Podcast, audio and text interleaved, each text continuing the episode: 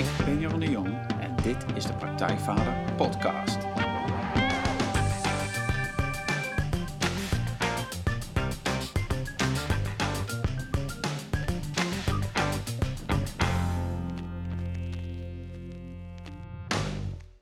Welkom bij een nieuwe aflevering van de Praktijkvader Podcast. Jeroen hier en goed dat je luistert. Zoals elke aflevering interview ik een inspirerende gast die jou verder gaat helpen bij de volgende stap in je vaderschap. Ik vraag schrijvers, coaches, wetenschappers, kunstenaars naar hun vak, hun ervaringen en hun tips en trucs over hoe jij met meer ontspanning en plezier de vader kunt zijn die je je kinderen en jezelf gunt. En vandaag is Martine Delfos de gast. Welkom in de podcast, Martine. Dankjewel. Ja. Martine Delfos is sinds de jaren 70 werkzaam op het snijvlak van psychologie, geneeskunde en neurowetenschappen. Als klinisch psycholoog diagnosticeert en behandelt ze al 40 jaar kinderen, jongeren en volwassenen. En onder andere op het gebied van relatietherapie, autisme, seksueel misbruik, traumaverwerking en eetstoornissen. En hoewel zo'n palet voor de meeste mensen al breed genoeg zou zijn, is Martines interesse in ons als mensen nog veel breder en die draagt ze op vele manieren uit. Martine schreef tientallen boeken, van wetenschappelijke standaardwerken over ontwikkelingspsychologie tot een serie therapeutische kinderboeken die onderwerpen als doodgaan, scheiding en ADHD inzichtelijk maken voor kinderen. Maar ook over seksuele voorlichting en het bekende De schoonheid van het verschil. Dat gaat over de seksenverschillen en overeenkomsten tussen mannen en vrouwen. Daarnaast schreef ze columns, onder andere voor het dagblad Trouw, en is met enige regelmaat te zien in de landelijke media. Ze richtte eind jaren 90 haar eigen wetenschappelijk instituut op en geeft les over de hele wereld. De overvloedige website van Martine Delfos, dat is www.mdelfos.nl, is beschikbaar in het Nederlands, Engels, Duits, Spaans, Frans en ook in het Tsjechisch en Roemeens. En dan heb ik het nog niet eens gehad over de vele hooggewaardeerde optredens die ze als spreker verzorgt. Kortom, Martine Delfos is een ervaren therapeut en wetenschapper met een grote passie om mensen te begrijpen en ze te helpen. Of, zoals ze zelf zegt, mensen helpen, dat zit in mijn botten. En daar vertelt ze graag over. Hoog tijd dus voor een interview hier in de Praktijkvader podcast. Ook omdat een van Martines vele publicaties het fijne en uiterst leesbare boek Vaders, hoe doen ze het toch is. Waarin het leven van de vader, tot, van de conceptie van zijn kind tot zijn eigen sterven in korte, prikkelende hoofdstukken wordt beschreven. In dit interview gaan we het hebben over vaders, kinderen opvoeden, maar ook hoe we, over hoe het nu echt zit met de verschillen tussen jongens en meisjes en mannen en vrouwen. Maar er komt ongetwijfeld nog veel meer aan bod. Welkom Martine. Dankjewel Ja. de intro. Ja, ja, ja, het is zo breed en ik heb Ja. eigenlijk ook zoveel aan je te vragen. Maar om even aan te haken bij de introductie. ehm, ja, in heel dat brede palet, wat zie jij zelf als een soort rode lijn in wat je doet? Of wat is jouw drive? Wat, Mijn drive is mensen ja, en eh, begrijpen. ja, En ik ben al officieel wel bijvoorbeeld natuurkundige. Eh, nee, dat zeg ik omdat ik dat eigenlijk ben. Maar eh, psycholoog. En daar, zo zien mensen mij ook. En dan noem ik dan biopsycholoog, omdat het niet tot psychologie beperkt is. En letterkundige. Maar eh, ja, mensen en vooral dingen begrijpen. Ik vind alles begrijpen leuk. ja. En, en heb je, ja, dat heb je ongetwijfeld altijd gehad. Maar was er een moment dat je dat voor het eerst realiseerde? Nooit. Hoe bedoel je nooit? Heb ik me nooit gerealiseerd. Oh, dat heb je nooit gerealiseerd? Nee, dat eh, weet ik nu omdat het me een keer gevraagd is. Wat is je drive? En dan zeg ik mensen. En dan denk ik, oh ja, dat klopt. Ben ik het met mezelf eens. Oh, dat is fijn. ja, mooi. Hey, ehm, jij bent eh, begin jaren, of in de jaren 70 ben je begonnen met het, met het met werken, met het opstarten van je praktijk, van het behandelen van mensen, van het helpen van mensen. En ehm, om het gelijk maar even om, op die vaders in te, in te zoomen, zeg maar. Ehm, hoe was jouw, ja, wat, wat voor mensen zag je toen en wat was jouw eerste indruk van het vaderschap? Van, van hoe mannen met dat vaderschap omgingen? Nou, ik denk niet dat je eerste indruk van een vaderschap via je werk gaat. Nee. Ik leefde met een vader. Ja, uiteraard. De vader Ja, van mijn kinderen. Ja, ja, leef ik nog mee. ja. We zijn 51 jaar getrouwd. Dus eh, ja, wat is de indruk van een vader? La- laat ik zeggen hoe ik ben begonnen. Ik ben Mm. ook niet begonnen met werken. nee. Ik ben begonnen met betaald werken in de jaren 70. Maar mijn eerste ervaring als therapeut, dan ben ik vijf jaar oud. En dat weet ik omdat ik het verkeerd heb gedaan. Daarom heb ik me herinnerd. Maar ik had dan een reputatie. Dus, Toen je zelf vijf jaar oud was? Ja, vijf jaar oud. Ja. Heeft ook een journalist me een keer gevraagd. Oké, hè? ja. Toen ik zei, ik ben een therapeut aan hart en nieren, zegt hij, nou, wat is dan je eerste ervaring? Nou, vijf jaar was ik in het paadje achter het huis. En er was een jongetje van acht jaar, wat ik kende, en ik was vijf, dus acht is wel veel groter. En die eh, had een jongetje van twaalf meegemaakt, meegenomen, wat huge is als je vijf bent. En in mijn herinnering staan er vaag nog twee andere jongetjes, maar dat weet ik niet. En het jongetje van acht, wat ik ken, kende toen, die zei dat dat jongetje van twaalf thuis mishandeld werd. Dat zei hij niet natuurlijk. Hij zei dat hij geslagen werd. Mhm. En eh, dat hij had gezegd, dan moet je met dat meisje gaan praten. Dus hoe ik aan die reputatie ben gekomen, Ja. weet ik niet. Nee. Maar ik herinner me dit omdat ik het fout gedaan heb. En dat is me blijven bij me gebleven, dagenlang. Dagen, weken misschien, dat weet ik niet. Ja. Want wat, wat ik zei, is wat ik nu wel zou kunnen begrijpen. Maar toen begreep ik niet dat het verkeerd was. Maar ik zag zijn ogen en ik dacht, oh nee, het is niet goed wat ik heb gedaan. Ik zei eh, dat zij thuis sloegen omdat ze u zeiden tegen elkaar. En ja, ik had helemaal niks tegen u zeggen. Helemaal niks. En nu weet ik dat ik zoiets bedoelde als dat er een emotionele afstand was. En als er een emotionele afstand is, dan kan je slaan. Meteen ook wel een goede start. Over vaders, tegelijk moeders overigens Ja. natuurlijk. Dat als je emotionele afstand hebt, dan geef je je kind niet wat nodig is. En eh, ik zag die ogen, die zie ik nog steeds.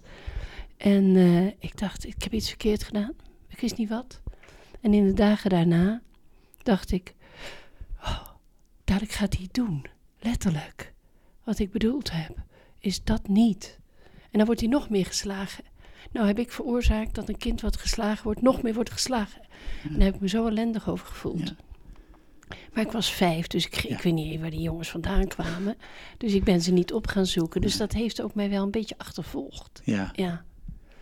Maar dat is niet je vraag. Maar om je te laten zien Ja. dat iets in je vraag al zo oud is als ik ben, denk ik. En ik ben opgegroeid met een vader en een moeder. Ja. Ja. Dus daar heb je ook je eerste ervaring aan. Ja, en hoe, hoe, was, hoe was jouw eigen vader? Van, van hoe, hè, hoe was dat? Hoe ging dat?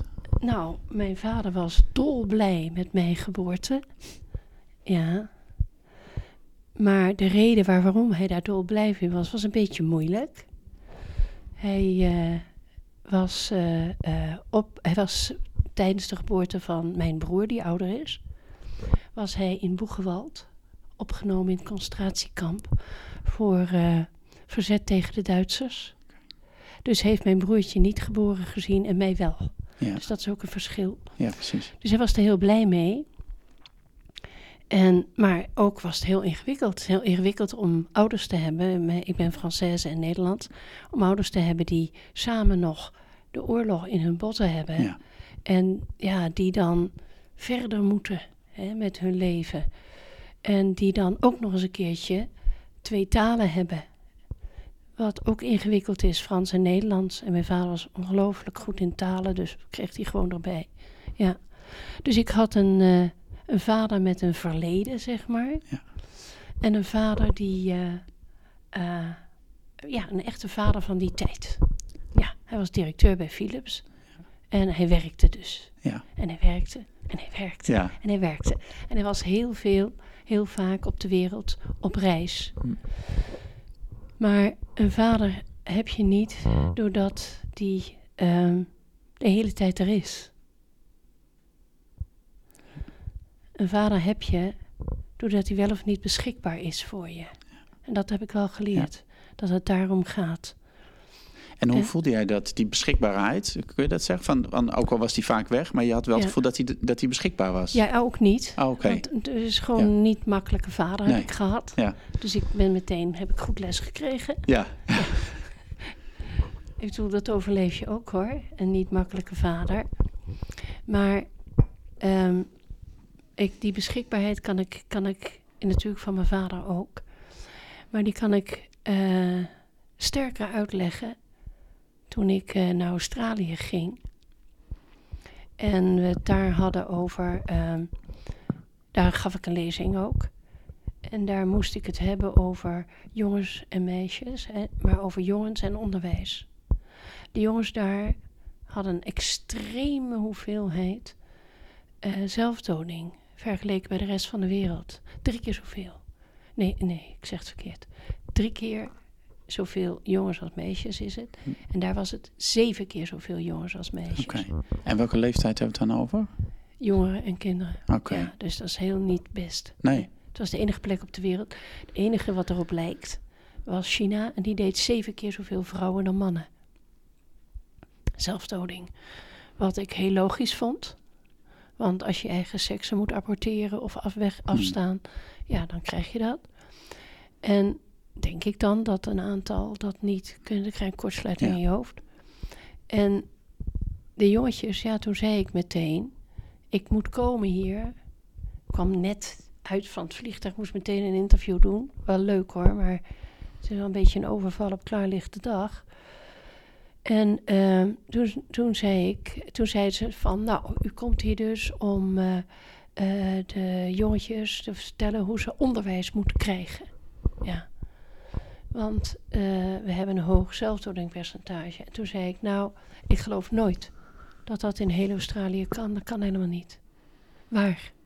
Waar is het zelfdodingspercentage in Australië zo hoog? Want dat geloof ik niet. Dat is een gemiddelde. Ja. En het is dus hoger hè, dan 7. Oké.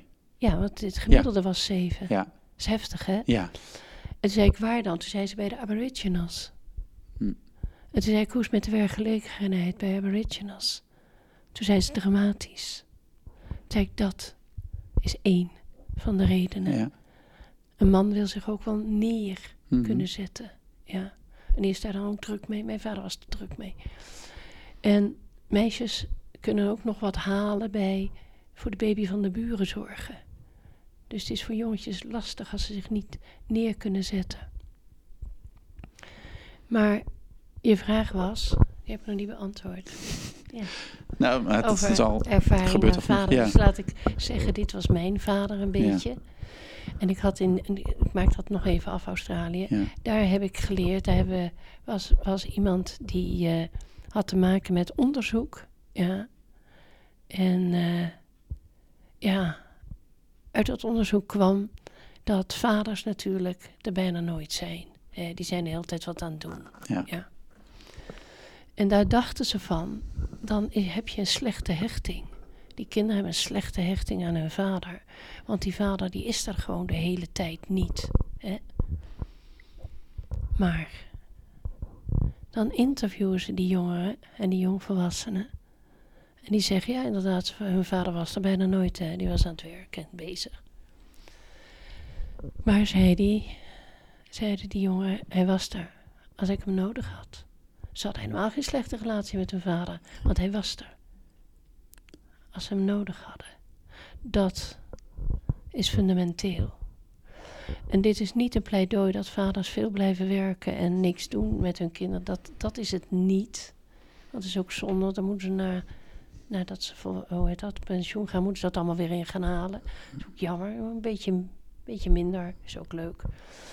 Maar het is wel een pleidooi om niet hetzelfde te hoeven zijn als een vrouw. Ja. Ja, gaat om beschikbaarheid. En dat, ja, het is een lange intro voor je Ja, vraag, maar ja. dat is fundamenteel. Dat gaat over gehechtheid. En gehechtheid, je moet dan altijd naar degene zijn- gaan die de theorie heeft verzonnen. En dat is Bowlby. Prachtige man. Hm. Prachtig, prachtig. En ja, die zegt helemaal niet van je moet lief en leuk en aardig zijn tegen elkaar. Dat is vanzelfsprekend. Ja. Ja. Maar hij zegt, gehechtheid is het maken van een schema. Ben je er? Hm. Als ik je nodig heb. Daar gaat het om. Ben je er? Dus die jongeren die ervaren, maar mijn vader is er. En mijn moeder is er. Als ik ze nodig heb. Dat is fundamenteel. Dat is niet genoeg. Maar is fundamenteel. Ja. Daarom heb ik bij Exodus voor de gevangenen, gedetineerden, ervoor gepleit. Maar ja, dat is heel moeilijk in zo'n systeem. Dat is me niet helemaal gelukt, een beetje gelukt. Voor gepleit dat die kinderen hun vader kunnen bellen. Ja. Als zij dat willen. Nou, dat kan niet in zo'n systeem. Nee. Nee. Want je moet er gewoon bellen als het nodig is. En denken, ja, wat zegt hij nou? Wat vindt hij daarvan? Hè? Ja. En niet, ik moet mijn vader bellen, want het is het bezoekuur van bellen nu. Ja, Ja, dan weet je ook niet zo heel veel te zeggen. Nee. En dat is ook allemaal onhandig. ja, En de telefoon al zeker. Dus het gaat erom, ben je beschikbaar als het nodig is? Ja. Nou, mijn kinderen hebben extreem, in extreme mate meegemaakt dat hun vader er was. Hm. En is overigens, als ze hem nodig hebben. En dat kan ik nog steeds merken. Ja. Dat is wel een beetje gek voor mij. Dus ik heb een beetje de omgekeerde situatie meegemaakt. ja, want dat vertelde je hè, net voordat de opnames begonnen. Van, van, je, zegt, je noemt het rol, rolwisseling. Ja. Kun je Zo daar iets over vertellen? tijd, ja. Ja, rolwisseling. Ja. Ik knoei altijd. Jammer hè, jongen. Ik knoei altijd. Ik, ik hou altijd vast aan een van mijn kleindochters. Je zegt, ik ben zo blij oma dat je ook zo onhandig bent als ik. Ehm, ja, wij studeerden allebei. En zoals ik nu alles tegelijkertijd doe, volgens mensen, doe ik, deed ik dat toen ook.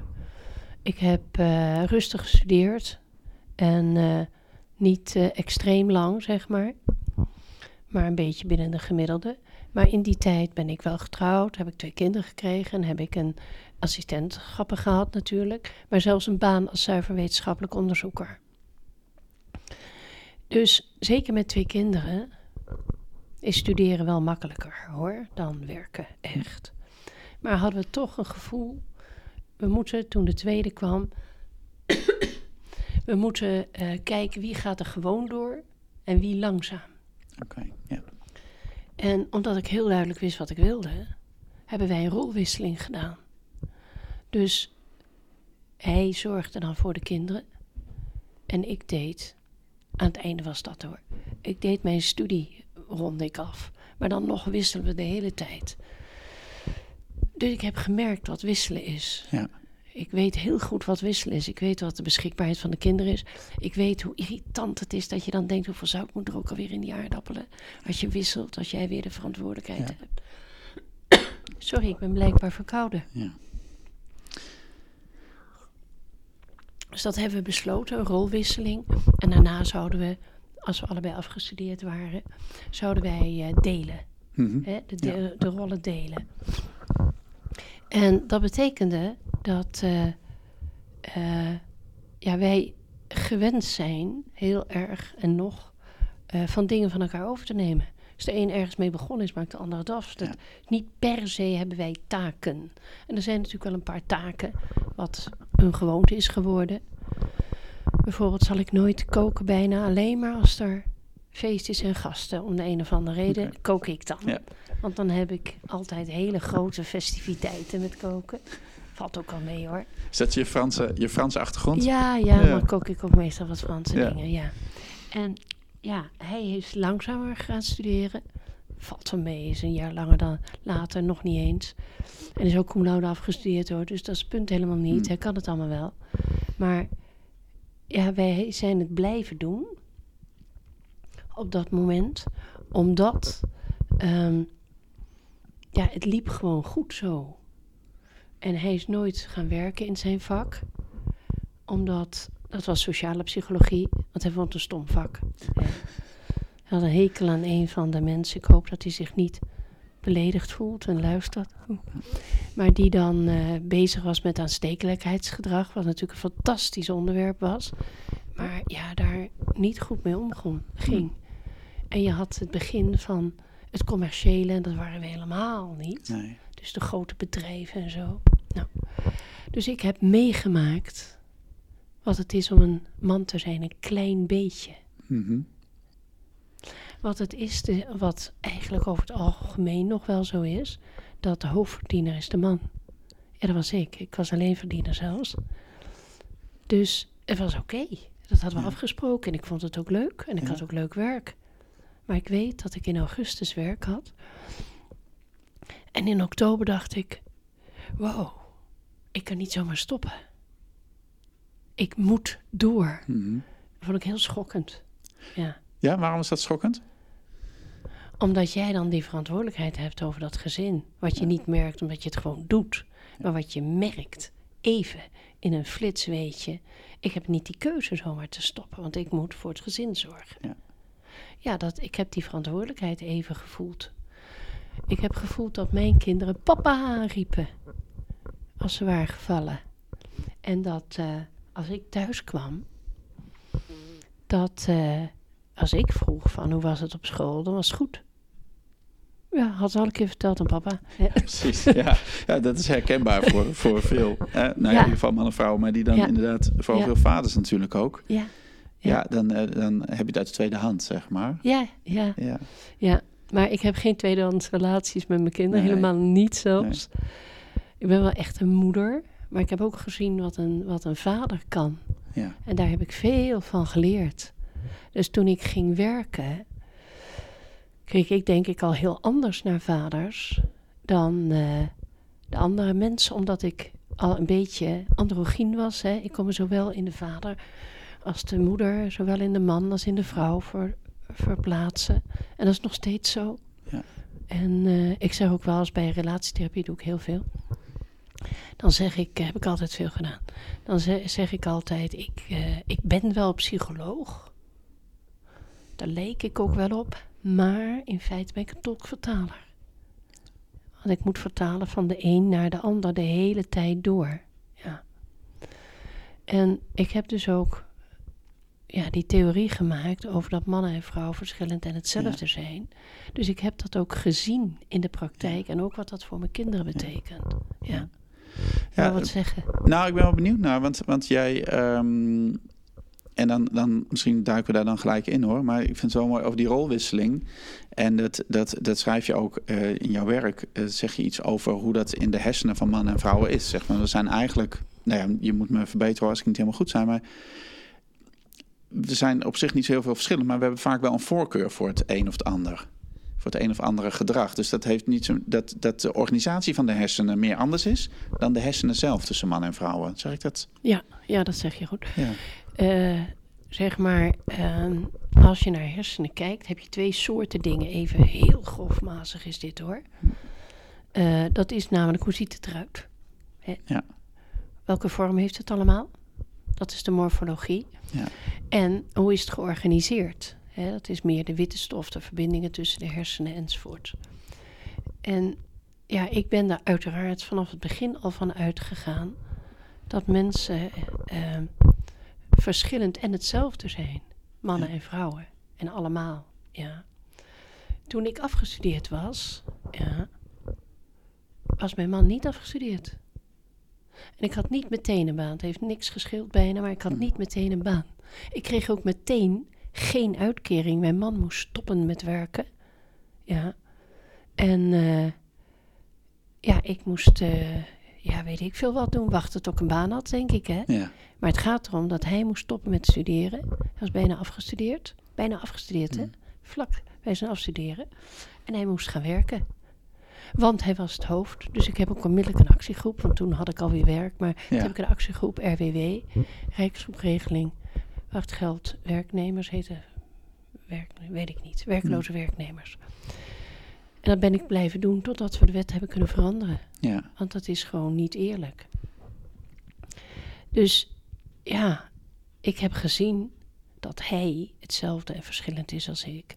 En ik heb dat met al die mannen gezien. Ja maar ook met al die vrouwen gezien. Dat er rode lijnen zijn in overeenkomst, maar dat daaronder, of uh, rode lijnen in verschillen, maar dat er ook daaronder hetzelfde is. En ik geef dan altijd, nou la, laat ik het ook maar voorbeeld geven. Zo'n typerend voorbeeld, waanzinnig voorbeeld. Het is in het begin dat ik lezingen geef. En uh, uh, ik ga naar, naar die lezing geven. En daar staat een man van de techniek. Die staat daar, ja. En ik zie dat hij op een bepaalde manier naar me kijkt. En ik denk, die denkt, oh, ze hebben gezegd, die is, dat is die mevrouw met haar eigen laptop. Dat is bedreigend, vervelend, weet ik veel. Maar haar eigen laptop. En als hij luistert, vindt hij het misschien wel grappig om te horen wat er eigenlijk is gebeurd. Ja. En uh, ja, hij neemt meteen mijn laptop over. Ja. Ik denk, oké, okay, oké.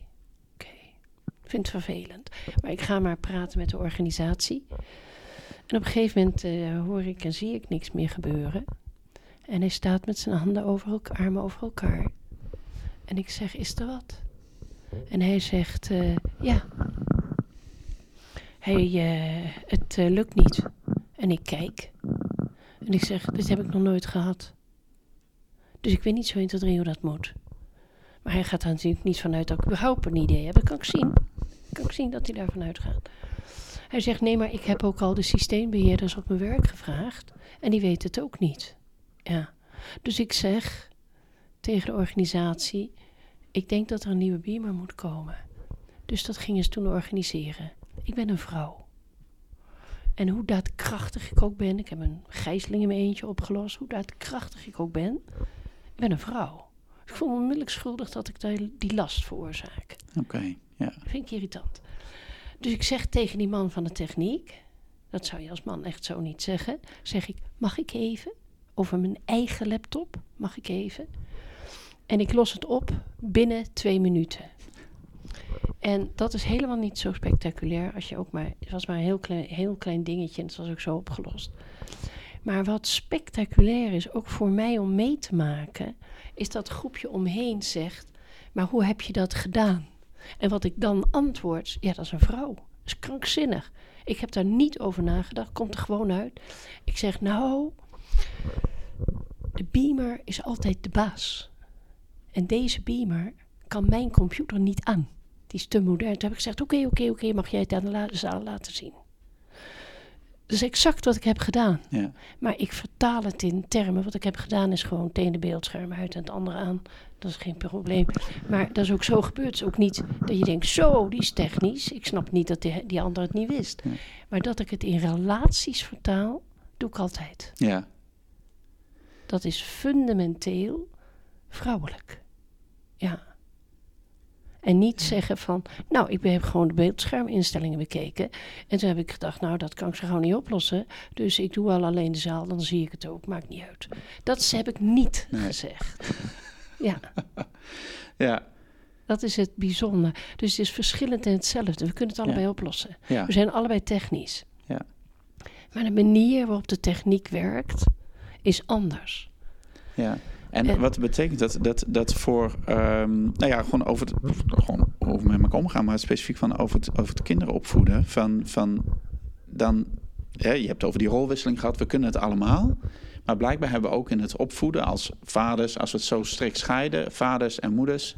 Specialisaties. Spe- Oké, specialisaties. Nou, ja. We hebben in ieder geval specialisaties die bij gevaar echt verschillend maken. Oké. Bij gevaar zijn we echt verschillend. Ja, hoe dan? Want dan ben ik wel benieuwd. Ja, en, zeg maar, dat is dus zelfs hormonaal verschillend. Bij gevaar gaan eh, eh, mannen fight or flight, Mhm. ja, vechten of vluchten. En we hebben bedacht dat vluchten laf is. Wat jammer is, dat is ook al zo dom van ons als we mensen. We zijn niet zo slim mensen. En dat is dat, ehm, wat is daar fout aan? Het is helemaal niet laf, het is gewoon een assessment. Als ik denk, Jeroen, dat ik jou aan kan, dat ik win, dan ga ik met je vechten. Als ik denk, ga, dat, dat, dat wint hij, dan ga ik weg. Dat is eigenlijk slimmer. Dat, nee, dat is gewoon Ja. een logische Logisch, reactie. Ja. Dus laf zou ook nooit een basisstrategie kunnen zijn. Jammer dat we dat hebben genoemd, Ja, fight dat or is flight. een, eigenlijk een plaatje wat wij erop plakken, als een etiket. Zeker, wij wij de vinden dat. Maar degene Ja. die het heeft bedacht, die wist wel degelijk. Hè? Fight or flight. Ja, Ik vecht of ik vlucht. ja. En ik denk, misschien is dat wel via de vrouwen gekomen. Van, ah, laf hoor, vluchten. Zou best kunnen. Ja. Want daar zijn mannen wel gevoelig voor. Omdat mannen erg, dat kan niet nu hè. Want daar wil je op door, maar dat kan nu Nee. nu. Omdat mannen vreselijk veel afgewezen worden door vrouwen, dan kan dat niet. Dus dan gaan ze proberen over te nemen wat ze zeggen. En ik heb al heel vroeg, heb ik bedacht dat vrouwen doen niet fight or flight. Oké. Die kunnen zeker agressief zijn hoor. Zeker. En agressiever dan mannen. Vreder dan mannen. Bijvoorbeeld de soldaten, vrouwelijke soldaten in het Israëlische leger zijn vreder dan de ja, mannen. Ja. Hm. Daar heeft jo, eh, Joni de Rijke mij over geïnterviewd en gevraagd. Heel grappig verhaal trouwens. Dus dat, dat verschil heb ik altijd gevoeld dat het er is. Zo'n soort vrouwen lossen het toch een beetje anders op in gevaar. Dus toen heb ik twee En hoe dan? strategieën. Hoe doen? Oh, dan- ja, ja, nee, dat ja. krijg je vanzelf. Ja, ik ben benieuwd hoe vrouwen dat Nee, en ik ja. hou de lijn van het Ja. gesprek Ja, zoals ja, je ja, ja. merkt. Maak je geen Ja. zorgen. Eh, ik heb twee strategieën voor vrouwen bedacht. Nice or victim. Oké. Vrouwen, kijk, dat is lastig vechten. Want dan kan ze in ieder geval ongeveer, hè, grofweg gezegd, kan ze tegen de helft van de mensheid kan ze al niet op. Hmm. Kan niet fight or flight. Nee. Blijken vrouwen ook niet te doen. Nee. En vrouwelijke zoogdieren ook niet. Dus ik heb bedacht, nice or victim. Als ik aardig tegen jou doe, is de kans kleiner dat jij me aanvalt. En als ik er genoeg van heb om de hele tijd maar aardig te zijn en aardig te zijn en over mijn grenzen te gaan, dan neem ik strategie nummer twee, slachtoffer. Dan ben ik zielig. En dan ga je ook minder snel mij aanvallen. Dan ga je eerder mij beschermen. Hm. En wat blijkt nou? In 2000, hè, geloof ik, ja, heeft Taylor ontdekt dat in, in, in mega-onderzoek, hè, meta-analyses, eh, dat mensen en vrouwelijke zoogdieren, die doen niet allemaal fight or flight, dat doen de mannen en de mannetjes. En vrouwen en de vrouwelijke zoogdieren, die doen helemaal niet dat. Die doen, zegt zij dan, en dat is dan een bewijs voor één van mijn strategieën, nice. Die doen tend en befriend. Dus die maken vrienden. Die gaan onder invloed van een heel ander hormoon, oxytocine, gaan ze voor nest en naasten zorgen. Hè? Ja. Dus die muis kruipt naar een bekende muis. Als je dan kijkt oorspronkelijk en gevaar en als je kijkt naar de mens als soort, is dat ook vanzelfsprekend. Want als die man aan het vechten is, moet je toch iemand voor dat kind gaan zorgen. Hè? Dus je moet ook hormonaal zorgen dat dat kan. Ja. Dus die vrouw maakt oxytocine, zodat ze niet zo bang is en bij dat kind kan blijven. Het is hetzelfde hormoon wat de man maakt wanneer hij samenleeft met een zwangere vrouw. Maakt hij ook meer zorghormonen. Ja? Ja. Dat is hetzelfde hormoon wat mannen en vrouwen maken bij een orgasme. Alleen vrouwen maken meer. Hebben een krachtiger orgasme als ze erbij kunnen komen. Mhm. Een krachtiger orgasme. En hebben de neiging zich aan die man te binden. Ja. als het een hetero relatie is. Ja. Dus die verschillen in strategieën zijn er gewoon. Nou, nice of victim. En ja, gewoon een andere strategie. Dus zal ik uitleggen wat dat voor mannen en vrouwen betekent. Nou, dat ging ik net vragen, Martine. ja, dus dat weet graag. Want dat had je eigenlijk Ja, al ja. aangekondigd. ja, precies. Ik luister ook naar jou. Ja, ja, fijn. Ja. Ook als ik praat, luister ik. Ehm, een makkelijk voorbeeld. De zandbak. De zandbak. Daar zitten twee kinderen te vechten. Dat is een vrouw die dat zegt. Sowieso. En die zegt, hou, hou eens op met dat gevecht. En dan zeggen die kinderen, twee jongetjes nemen we even, hè? Twee jongetjes. Want dat is even gewoon wat aannemelijk is. En je weet nou dat ik geëmancipeerd genoeg ben hoor. Dat is punt niet. Ik ben geëmancipeerder, vind ik. Ik vind niet half-half. Goed, ander onderwerp. Ja. Twee jongetjes zitten te vechten in de, in de eh, zandbak volgens die vrouw. En die vrouw zegt, hou op. Ja. En vroeger, maar ik geloof dat het al een beetje doorgedrongen is tot Nederland. Vroeger zei ik dan, en wat doen de mannen? En dan ging zo'n zaal van een paar mensen, gingen die vrouwen natuurlijk heel erg lachen. Want die mannen zijn gewoon belachelijk. Die gaan ze nog aanvoeren ook. Ja. De sukkels. En zei ik, nee. Nee, dat doen mannen niet. Die, eh, die, die eh, hoe heet dat? Voeren ze niet aan. Die kijken. Ze observeren. Naar die twee kinderen. Als je tegen die kinderen zegt, hou eens op met vechten, dan zeggen ze, we zitten niet te vechten, we zijn aan het stoeien. Maar daar trekken we ons als vrouwen niks van aan, want wij vinden dat vechten is. En die mannen kijken. Kunnen ze het een beetje? Of niet? Ik heb ook maar eens een jongen gevraagd. Wat is stoeien? Want ik ben een vrouw. Dus ik zei, eh, zeg, einde basisschool, hè? begin middelbare school. Dan, eh, dan zijn jullie eh, de hele tijd aan het vechten. Hè?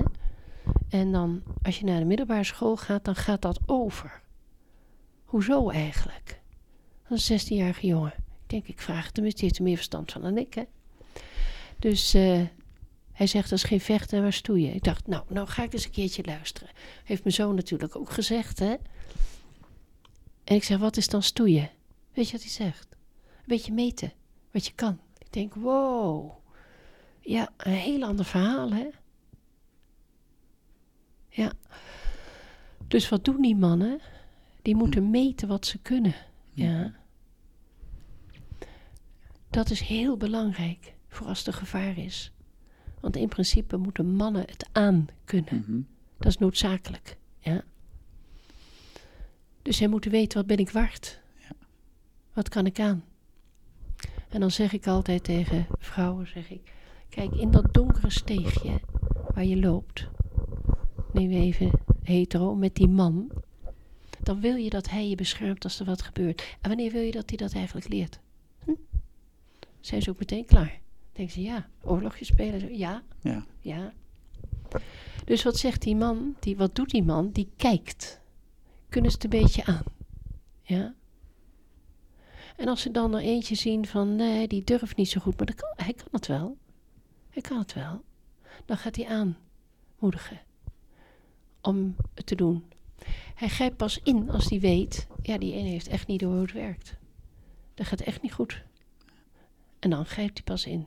Vrouwen grijpen meteen in. Maar mannen observeren eerst. Hoe zit het in elkaar?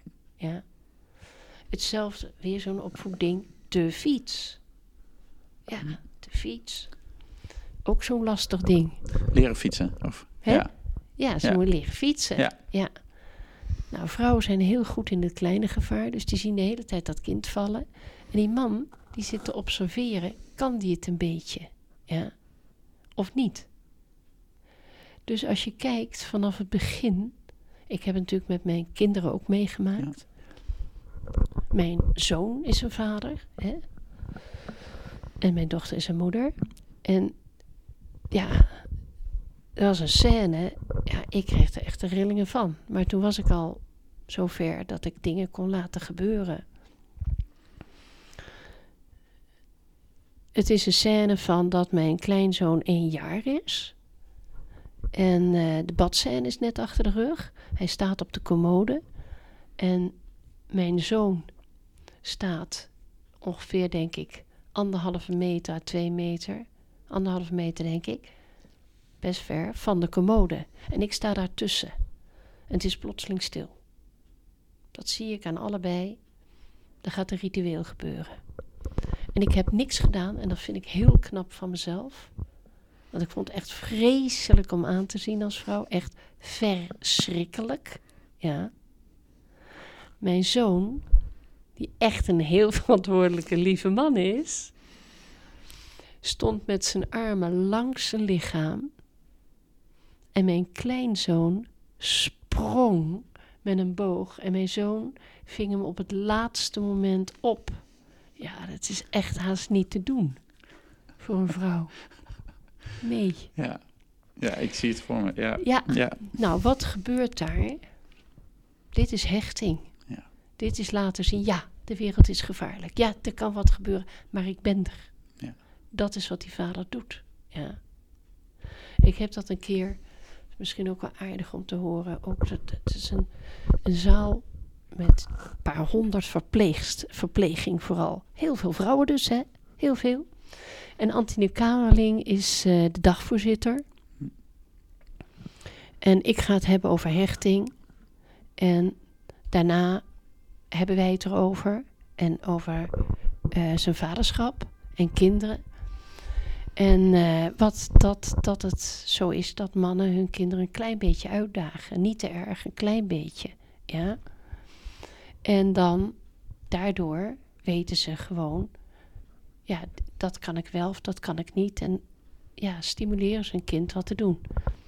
En toen zei Anthony, die zei, nadat hij dus, het was even een pauze, hadden wij samen gepraat. En toen begon hij weer. En toen zei hij tegen allemaal verpleegsters, ik had hem moeten waarschuwen dat hij daar niet over moest hebben. Echt. Hij zei dat hij het heel interessant vond, hechting en vaders, dat hij daar veel van geleerd had. En dat hij nu een beetje begreep waarom hij Merlijn altijd een klein beetje, beetje kneep. Niet echt, maar een beetje. Ja? Nou, dat was 400 monden was dat. Oh! en je zag gewoon, daar ging. Anthony. Kamerling was gewoon een mishandelaar. Dat, dat zag je zo. Terwijl hij probeerde uit te leggen, ik daagde mijn kind uit. Mhm. Ja. En dat vond hij zelf een beetje raar. En daarom vond hij dat moeilijk. Dat, hij, dat vond hij een beetje raar dat hij dat deed. Maar dat begreep hij nou. Ja. Want daarvoor was het een beetje lelijk wat hij deed. Ja. En door mijn lezing dacht hij, ja, dat moet ook. Ja. Maar, maar dit soort dingen, dit, je geeft al aan wat er dan in zo'n zaal gebeurt, ja. leiden voor best wel wat onbegrip natuurlijk. Wat er ook vaak is tussen vaders en moeders in de opvoeding. zeker. Ja, en, en nou, jij zei net van in relatie werkt dan als tolk en vertaler, maar ehm, hoe, ja, wat- hoe zouden we daar dan wat soepeler mee om kunnen gaan? Want die dingen die waren er 40 jaar geleden, die zijn nu nog steeds. Hè? Dat, dat onbegrip, dat hoor ik ook in bij mijn training. Van, van soms dat je echt het gevoel dat je op een andere planeet zit. Ja. Nou weet je, dat boek eindigt met een laatste zin. En dat is de sleutel voor alles. En over die tolk vertalen, oké, dan geef ik het. Ik, ik, doe vaak voorbeelden en anekdotes om, om het te laten voelen. Ik kan het vertellen. Maar dan komt die zin vanzelf per ongeluk. Ja, Ik was in eh, Guayaquil, Ecuador, op de universiteit. En eh, dus ik heb een paar honderd studenten voor mijn neus. En ik zeg eh, tegen de studenten, zeg ik, het is vandaag mijn huwelijksdag. Ik weet niet, ik denk dat ik in de 40 jaar zat of zo, ik weet niet, eindje in de 40. En door mijn gezicht hadden ze, en terecht overigens, het idee dat is wel een goed huwelijk. En studenten vragen je alles, alles. Dus meteen vroeg een student aan mij, die zei: Wat is eigenlijk de sleutel van het succes van uw huwelijk? En ik zei zonder nadenken dat mijn man en ik elkaar niet begrijpen. Ja, dat is de sleutel. Ik zeg: Ik zal een voorbeeld geven. Mijn man haalt mij altijd op op Schiphol als ik wegga, brengt me. Ja. En hij. eh, eh, we staan in de trein terug. En hij geeft me, zeg ik dan altijd, je weet wel, zo'n ongevraagd advies van mannen. Ja. Buitengewoon irritant voor vrouwen. En ik zei, eh, wij hebben thuis, weten wij dat we elkaar niet begrijpen. Hij is ook psycholoog, helpt echt niet, zei ik. Helpt echt niet. We begrijpen gewoon elkaar niet. En ik zeg, is ook geen schande, want je begrijpt jezelf niet eens. Dus hoezo zou je een ander begrijpen? Ja. Hè? Dit is echt de sleutel. Ja. En ik zeg, ongevraagd advies dus. En omdat we weten dat we elkaar niet begrijpen, zijn wij gewend tegen elkaar te zeggen van, maar waarom zeg je dat? Of waarom doe je dat? En niet waarom zeg je dat, maar gewoon. En hij zegt gewoon, omdat het in me opkomt. Ik zeg, omdat het in je opkomt? Hij zegt, ja. Ik zeg, denk je dan niet na of ik het al weet? Hij zegt, wist je het al, dan wist je het al, wist je het niet, weet je het nu? Ik denk, wow. In één, we lachen dus ook ontzettend dat veel. geloof ik. Ja. Het is zo komisch. Ja. In één Ja. klap was ongevraagd advies een voordeel en niet waar. Dus ik zeg tegen hem: Oh, ik denk altijd na of jij het al weet. En als je het niet al weet, dan zeg ik het niet. Weet je wat hij zegt? Wat een gedoe zeg. Ja.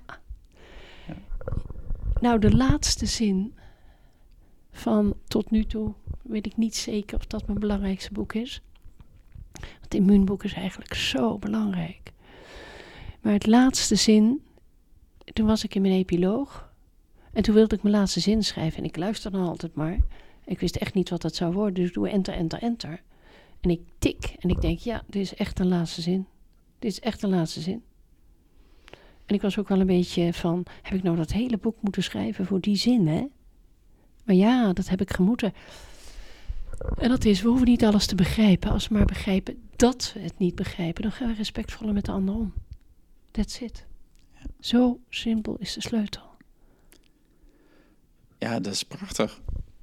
Ja, dat is prachtig. En dat, dat geeft heel veel lucht. Zeker, en heel veel hilariteit. Ja, ook dat. Ja, ja, ja. Nou, omdat ik denk van, van ook eh, opvoeden, maar relaties. Ik geef samen met mijn partner ook relatietrainingen. We nemen het vaak zo, zo serieus. Of we moeten het wel begrijpen, of ons verplaatsen in de ander. Of, nou ja, weet ik veel, communicatie moet verbeteren. Als je dit dan zo zegt... Zal ik even? Ja, ja, ja. Zit je? Ja, Zit je? ja oké. Oké. Ja, Relatietherapie is altijd hetzelfde als het heteroseksueel is, neem ik even. Hè? Die man kan niet communiceren gewoon. Kan die niet. Dat is een heel groot probleem voor die vrouw. Daar lijdt ze onder. Echt heel erg. Dus je moet de communicatie verbeteren. Dat ga ik nooit doen.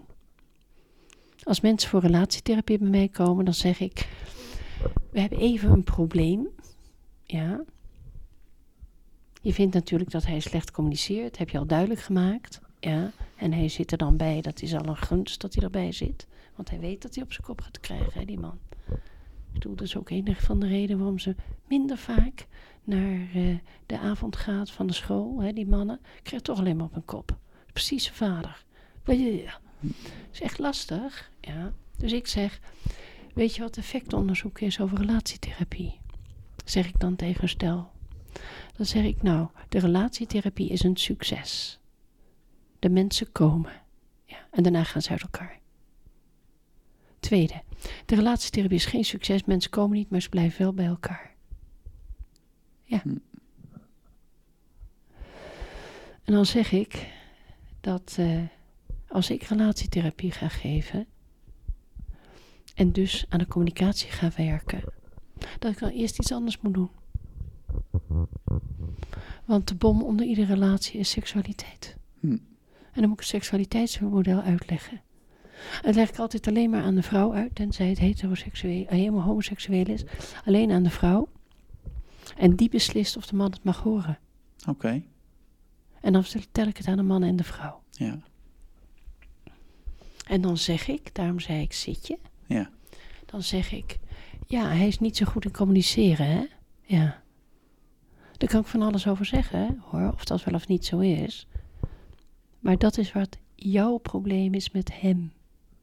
Zijn probleem wordt niet over gepraat. Wordt niet over gepraat. De mate waarin hij wel trouw wil zijn, jou niet kwijt wil zijn en zijn seksualiteit in moet houden. Daar hebben we het niet over. Maar dat is zijn bijdrage, hè? Ja. Om de relatie in stand te houden, zeg ik dan. En dan ga ik het seksualiteitsmodel vertellen. Ja. Zo simpel ligt het niet hoor, van die communicatie. In het begin was de Nee. communicatie helemaal geen probleem. Helemaal niet. Nee. Dus waarom is het dan plotseling een probleem? Ja. Ja. Dus het niet begrijpen, dat is de sleutel voor alles. Ja. En als je dat weet, ja, kan je ook meer respect hebben voor wat er gebeurt. Wil je mijn sterrenvoorbeeld? Ja? Ja, graag. Dat is, eh, de- ze noemen het het sterrenvoorbeeld. Maar het is eh, Internationale Vrouwendag. Ik zit bij opzij. En eh, de avond gaat over man en vrouw zijn precies hetzelfde. Interessante avond voor mij. 300, Ja, daar zit jij dan. Daar zit ik dan. Ja. 300 feministen voor mijn neus. Ja. Ja. Oh, eh, Wanneer was het eh, ongeveer? Eh, 204 toen mijn boek net uit was. Oké. En dat boek, dat mocht natuurlijk niet, hè? Nee, maar dat is niet eens zo heel lang geleden. Dat is niet in hè, 2004. Oké. Ja. Ja. Ja. Ja, als in, ja. En, maar het is nog zo actueel als ik weet niet wat. Het is overigens volslagen cultuurvrij, dit voorbeeld. Want iedereen reageert hetzelfde. Het is altijd hetzelfde. Altijd hetzelfde. En, en gaan we naar het eind van de avond. En dan zegt iemand uit het audience, die zegt... Geeft, stelt een vraag aan iemand van het forum. En eh, dat was René Dijkstra, een collega van mij. En eh, ze zegt van, maar vrouwen zijn toch ook agressief? En ja, ik weet niet of je René Dijkstra kent, maar die is heel sympathiek. Heel aardig. Heel respectvol. En een man. Dus ja, hoe moet je tegen 300 feministen zeggen dat ze ook echt een bitchje kunnen zijn? Ja. Ik dacht, gaat helemaal mis zeg. Dus ik heb hem gered. Gewoon in de reden gevallen. Ja, ik heb wel lef hoor. Ja, ja, ja. En ik zeg tegen Siska: Siska, mag ik overdrijven? En zij zegt: Martien, we hebben je de hele avond overleefd. Ga je gang. En ik zeg tegen de zaal: Ik overdrijf. 9 van de 10 ruzies worden door vrouwen geïnitieerd.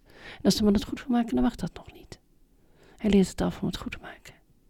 Want hij weet, hij moet wachten tot haar pet goed staat. En dan, tot overmaat van ramp, maakt zij het goed. En zegt, ik ben al degene die het goed moet maken. Jij komt nooit eens uit jezelf. En die man is een man. Zijn beroerd, heeft een beroerd geheugen. Maar hij weet wel, er klopt iets niet. Tja, hoe denk je dat de zaal reageerde, Johan? Nou ja, ik ben dan geneigd om te zeggen ja, dat ze er tegenin gingen, dat het niet waar was. Nee hoor, deze niet. Nee. Het is wat dat betreft de mooiste zaal geweest. Ja. Zo mooi is het nooit meer geweest. Ook al heb ik het heel vaak verteld, dan staat Ja. het in mijn boek. Doodstil. Je hoorde niks. Ook die speld hoorde je niet vallen bij wijze van helemaal stil. De vraagstelster zat op de eerste rij. Ploft in de stoel, strekt de armen naar me uit en zegt me waarom doen we het? Mooi hè? Vroeger had ik altijd zo'n ingewikkelde voorbeeld. Dit is een heel mooi voorbeeld. Want daar kunnen heel veel mensen zich mee verbinden. Ja. Van eh, dat, dat je iets doet. Dat ook niet wil, maar ook niet weet waarom je het doet. Ja. Dat is een prachtig voorbeeld. En meestal begint de zaal of de groep te lachen als ik zeg: die man heeft een beroerd korttermijn geheugen. Dan kunnen, durven vrouwen pas te lachen. En daarvoor vinden ze het wel een beetje leuk. En sommigen verbergen dat ze aan het blozen zijn. Mhm.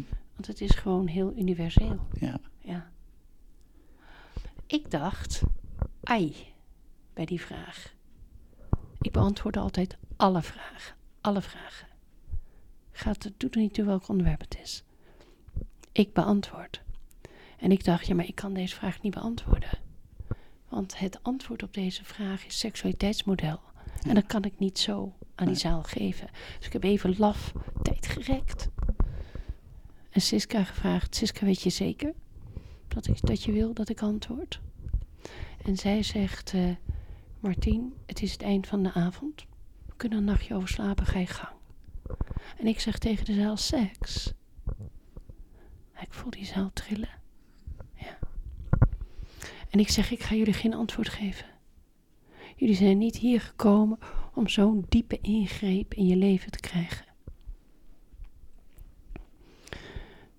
Maar ik ben onderzoeker, ik ben wetenschapper. Ik vind onderzoek leuk, dus ik geef jullie twee onderzoeken. Hm. Onderzoek nummer één, dat was op dat moment zo. Nederland deed het op dat moment drie keer per week gemiddeld. Het was een fantastisch resultaat. Ze waren voor het eerst voorbij de Fransen, de minnaars van de wereld. Ja.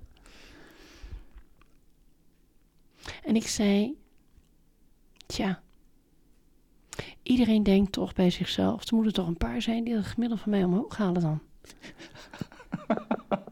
Ik zeg, en dat, dat ja. durf je niet te zeggen, Nee, dat durf je niet eens te denken, Ja. zei ik. Ik zei, het onderzoek van Durex, de condoomfabrikant, is methodologisch waardeloos, maar het heeft journaal gehaald. Ja. En we doen het weer te weinig, hè? We doen het te weinig. Ja. Ik deed, deed deze anekdote hetzelfde jaar in België. Dat, dat zeg ik omdat ik het zo leuk vind. Dit was een zaal vrouwen. En dat was gemengd. En eh, ja, Bel, de Belgen deden 2,8 keer Hm. gemiddeld. Ja. Dus eh, ik zei dat, dat stond in de humo. Ik zei dat en toen stond er een man op die zei: Dat is onze bescheidenheid. Ook zo leuk. Weet je, in één klap die humor. Hè? Ja. Dat was echt heel leuk. Ja. Ik zei onderzoek nummer twee. Ja. Onderzoek nummer twee. Dat is heel goed, er wordt de hele tijd gerepliceerd. Nog steeds, werd toen al tien jaar gerepliceerd. Ja. En eh, ik zei, eh, als je vrouwen, dat was op dat moment vrouwelijke psychologiestudenten, seksueel stimulerende video's laat zien, hebben ze niks van. Kan je ze zien, kan je ze horen. Maar hun lichaam reageert. Dat weten we doordat ze zelf uiteraard een tampon met een elektrisch draadje indoen. Hun vagina zwelt. Dan zei ik tegen de zaal, wat moeten we hier nou mee? Hè? Hebben ze nou wel lust? Hebben ze nou niet lust? We hebben het er maar niet over. Het wordt nog steeds gerepliceerd, hè? Ja. Nog steeds. En eh, ik zei, hè, er is echt zo'n verschil en overeenkomst tussen mannen en vrouwen, maar dit is echt zo'n verschil. Ik zei, eh, mannen, ja, als je daar vraagt hoe is het met je, is meestal vrij kort. Vrouwen schijnen 3000 woorden per dag te hebben. En als je het aan een vrouw vraagt, veel meer. Maar seksualiteit is totaal anders. Zijn seksualiteit hangt buiten zijn lichaam. Dat kan hij heel makkelijk voelen met temperatuur, stof die er langs gaat. Hij kan het voelen. Vrouwen, hetzelfde orgaan in feite, in zich. Mhm. Ja. En die kunnen het niet voelen. Ja. Ja, wat moet er dan nou mee, zeg ik dan. Zei ik tegen die zaal ook. Wat hebben vrouwen dan geen lust of wel lust? Bleh, hebben het maar niet over. Ik zeg, maar het is niet zo, zo ingewikkeld hoor. Ik zeg, een vrouw moet zich dus ongelooflijk op haar lichaam concentreren. Om haar seksualiteit te voelen. Als ze denkt, is het gas uit, is het uit. Weg. Ja. Als de kinderen huilen, is het weg. Ja. Dat is een heel andere situatie. Ja. Dat heb ik in 2004 al gezegd. En jij weet het niet, hè? Jij wist dit niet. Nou, niet zoals je het nu vertelt. Nee. Nee. Nee. Nee, maar het is toch idioot dat ja, je dat ja, niet ja, weet? precies. Ja. Vind je niet dat we dat zouden moeten weten? Ja, Ja, ja, absoluut. ja het is gewoon zo. Ja. Datzelfde jaar, en het staat in boeken, en ik, ik zeg het in heel veel Ja. lezingen, want dit is een heel duidelijk voorbeeld. Ja. En dat jaar was er ook eh, een congres seksualiteit en autisme. Ja.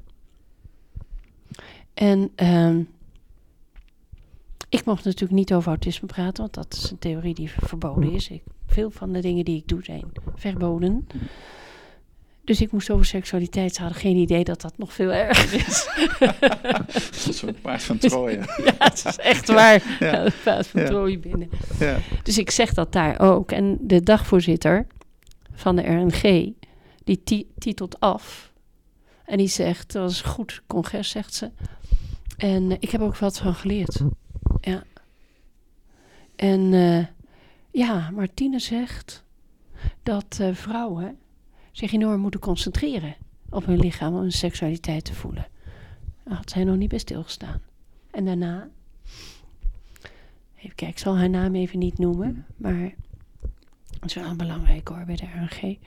Toen noemde ik haar naam en toen zei ik, to- toen sprak ik haar aan en zei ik, "Ga- ga je het zeggen aan Nederland? Hè? Dan kunnen zij er ook over nadenken. Ja, dat is niet gebeurd, anders zou je het weten. Ja. Want dit zou iedereen meteen weten. Ja. Maar iedereen is bang voor die vraag. Is dat bij jou ook zo? Weet je wel, die vraag. Dus dat ze kunnen naar me luisteren en ze zijn dolblij als ze het horen. En ze kunnen er natuurlijk thuis iets mee. Mhm. Maar dat aan anderen vertellen met de vraag die dan komt. Ik denk dat dat het risico is. Van, vind je dat Martine gelijk heeft? Oeh. Ja. Terwijl ze, ik heb daar helemaal geen twijfel aan. Dat, dat is gewoon zo. Ja. Dat kan ik ook gewoon Ja. fysiologisch, fysiologisch maar makkelijk waarom, uitleggen. waarom is dat zo? En denk, als je het zo uitlegt, dan zeg je, het is fysiologisch. Dus het is eigenlijk, ehm, is het gewoon, ja, nee, je zegt met onderzoeken en zo, maar dus het, dus, hè, het, het ligt er.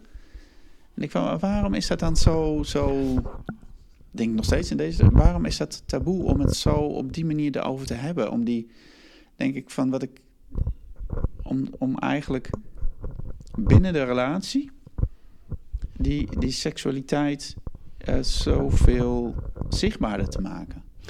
Ja, dat is taboe en dat is, is dat, eh, daar wil jij nou de rest van de tijd over praten. Dat ga ik niet doen. En bovendien, Ja. dat boek blijft 100 jaar Ja. mij dooddicht. Ja, Omdat ik niet weet hoe ik het moet doen. Dus ik zeg, geef je allemaal kleine stukjes van het seksualiteitsmodel.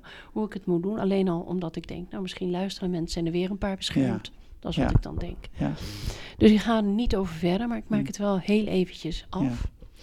Eh, vrouwen is het antwoord op je vraag. Maar je weet je vraag van de schrik niet meer. Waarom ja, kunnen we het er niet over hebben? ja. Vrouwen. Solidariteit van vrouwen hierin Mhm. is niet zo makkelijk. Ja. Mhm.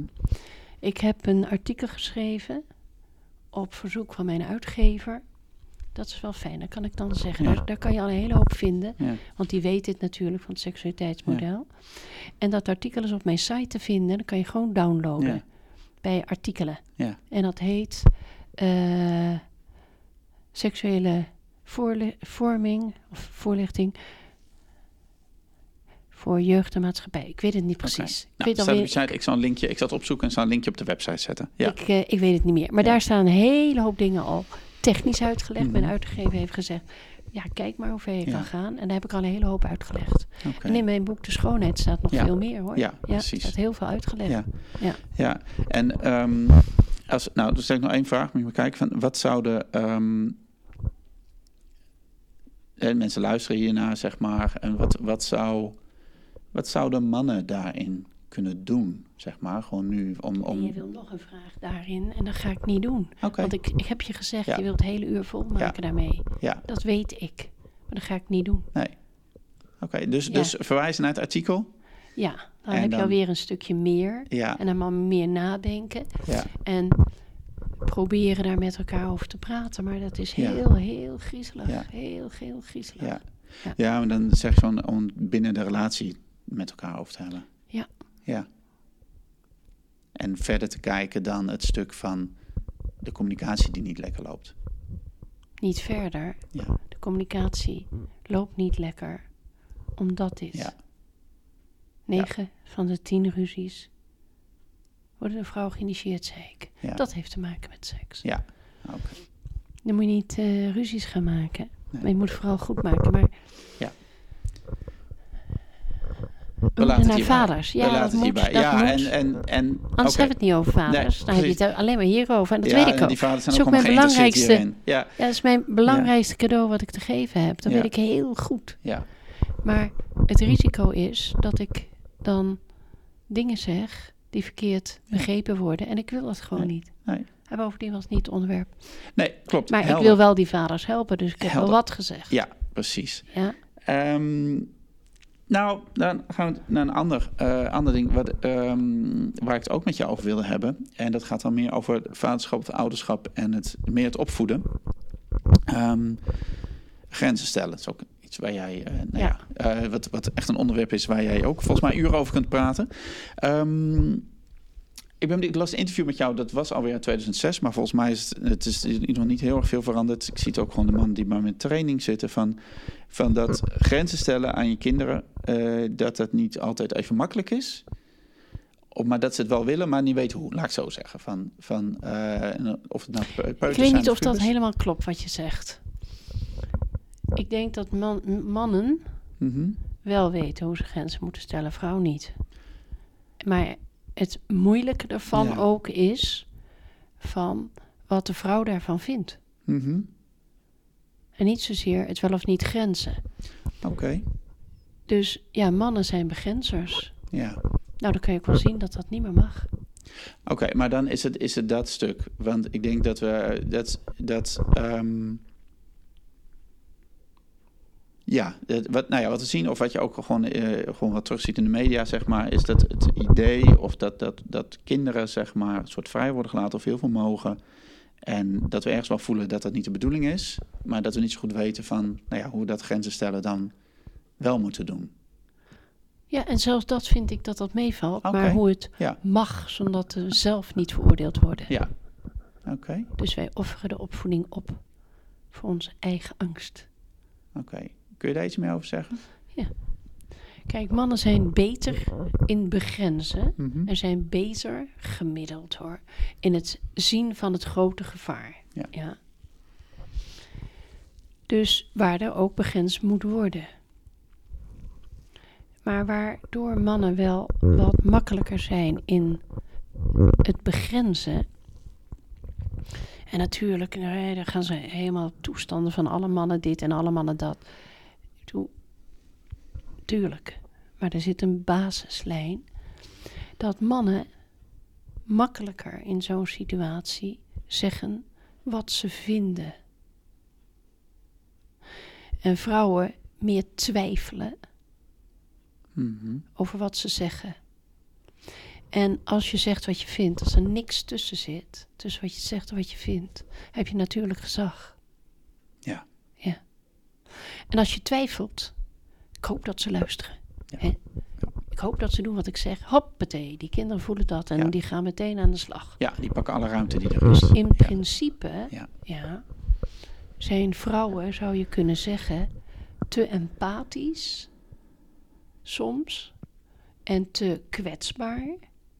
Hè? Want die, moeten, die kunnen niet fight or flight, hè? die moeten Ja. nice or victim. Dus dat nice zit hun wel in de weg om te begrenzen. Ja. ja.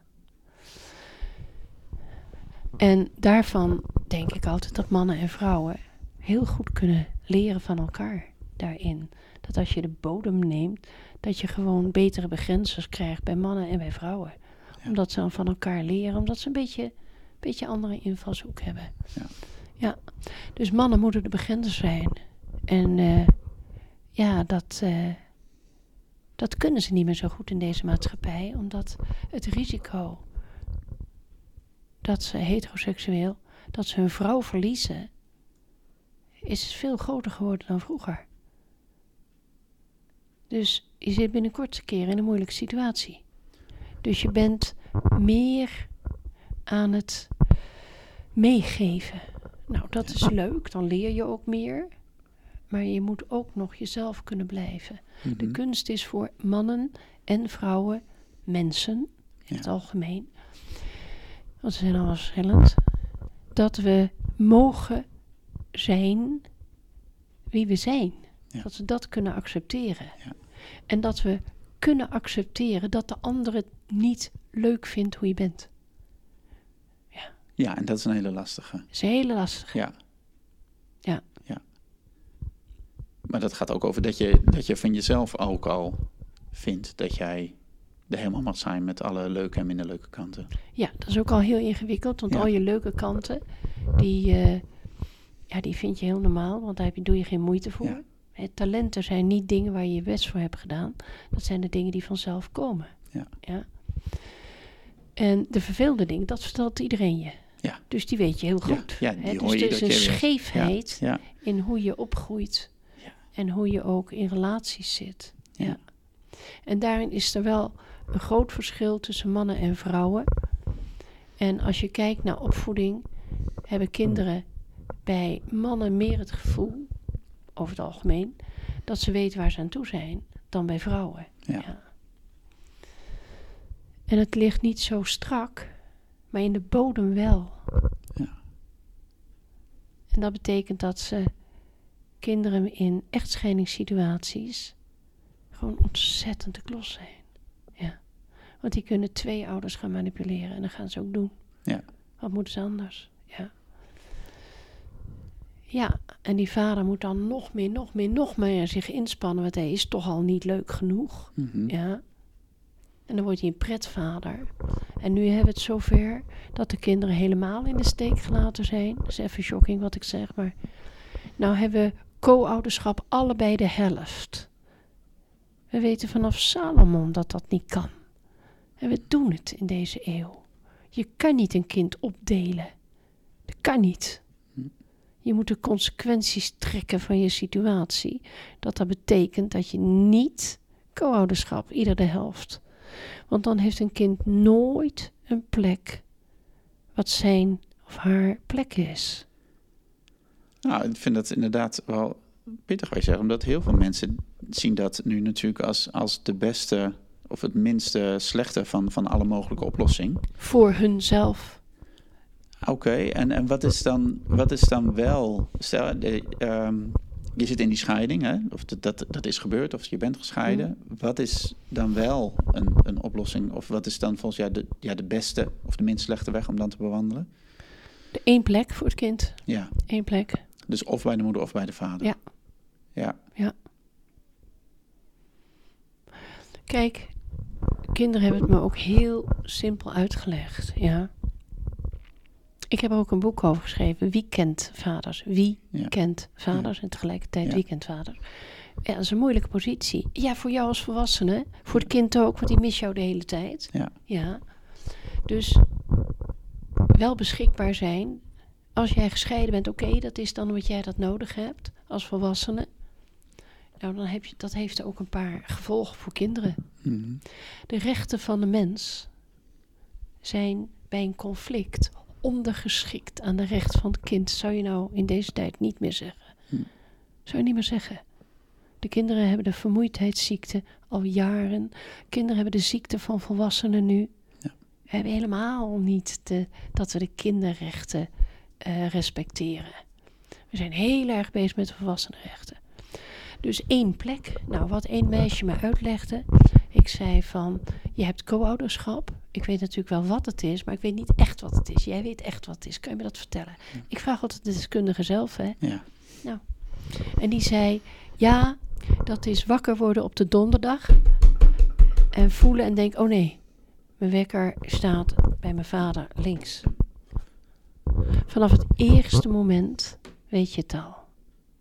Zoals een ander meisje zei, ja, nou ja, dat is, eh, dit is heel simpel. Eh, de eerste dag dat je overgaat, alleen dat al, hè? Ja.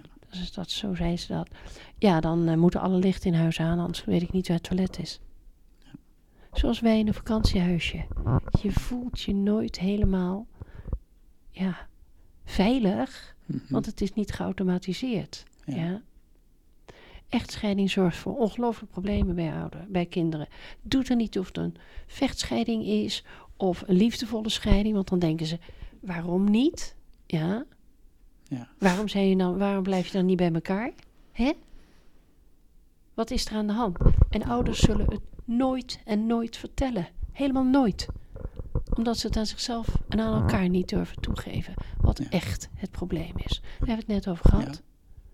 Seksualiteit is de bom onder iedere relatie. Ja. En als je daar niet eerlijk over kan praten en eerlijk durft te respecteren bij elkaar en eerlijk wat de maatschappij erover zegt, het hoofd durft te bieden en durft te blijven. Ja, maar ik weet toch dat het zo is. Ja. dan, dan is alle relaties hebben problemen. Ja. En kinderen zijn dan gewoon de klos. Dan krijg je, die vader vindt dat ook helemaal niet leuk, want die heeft dan meestal heeft de moeder de kinderen. Ja, dat is ook niet voor niks dat dat zo ontstaat, hè? Ja. Uh, Kijk, wat is voor een kind, in welke leeftijd, voor een kind. Kinderen doen dat ook zelf, hè? Ja. Kinderen zitten dan bij de moeder. En die gaan meestal, verschil tussen jongens en meisjes, tussen 13 en 15 over naar de vader. Mhm. Dan denken ze, nou, ik moet ook een beetje begrensd worden, hè? Ja. Ja. En dan hebben ze heel veel kritiek op mijn moeder, maar ze willen ook weten hoe is mijn vader eigenlijk. Ja. En die gaan hun opvoeding halen. Dan gaan ze bij hun vader wonen. Ja. Ja. Dus een veel organischer oplossing. Ja. Veel, ja. Er zijn verschillen in opvoeding. Maar als je dus een omgangsregeling, noem ik nooit omgangsregeling, noem ik altijd nog steeds bezoekregeling. Ja. Ouders doen niet zoveel leuks met hun kinderen, valt reuze mee. Die zijn vooral het leven van hun kinderen aan het organiseren dat dat kind zich kan ontwikkelen. Mhm. Naar de hockey brengen en terug. Ja, maar dat is een reuze druk mee.